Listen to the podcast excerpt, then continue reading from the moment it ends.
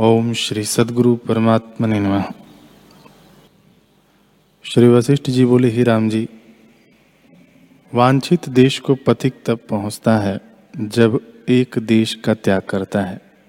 वैसे ही शुद्ध स्वरूप, परमानंद, अपना रूप आत्मा तब प्राप्त होता है, जब धन, लोक, जब धन, लोक, पुत्र, ऐषणा आदि का त्याग करे।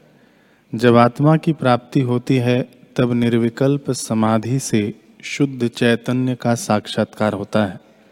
और जब समाधि से उसका साक्षात्कार होता है, तब चेष्टा होने पर भी उसी में स्थित रहता है। परम निर्वाण पद को प्राप्त होता है। चित्त रूपी बेल दूर हो जाती है। जैसे रस्सी में जो बल होता है, उसको खींचकर फिर छोड़ते हैं, तब वह सीधी हो जाती है। वैसे ही जिसको समाधि में चैतन्य का साक्षात्कार होता है, उसको उत्थान काल में भी वही भाषित होता है। पर जिसको उसका प्रमाद है, उसको जगत भाषित होता है।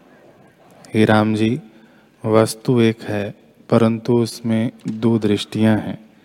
जैसे रस्सी एक है, पर सम्यक दर्शी को रस्सी दिखती है, और असम्यक दर्शी को सर्प। वैसे ही ज्ञानवान को आत्मा प्रतीत होती है और अज्ञानी को जगत दिखता है।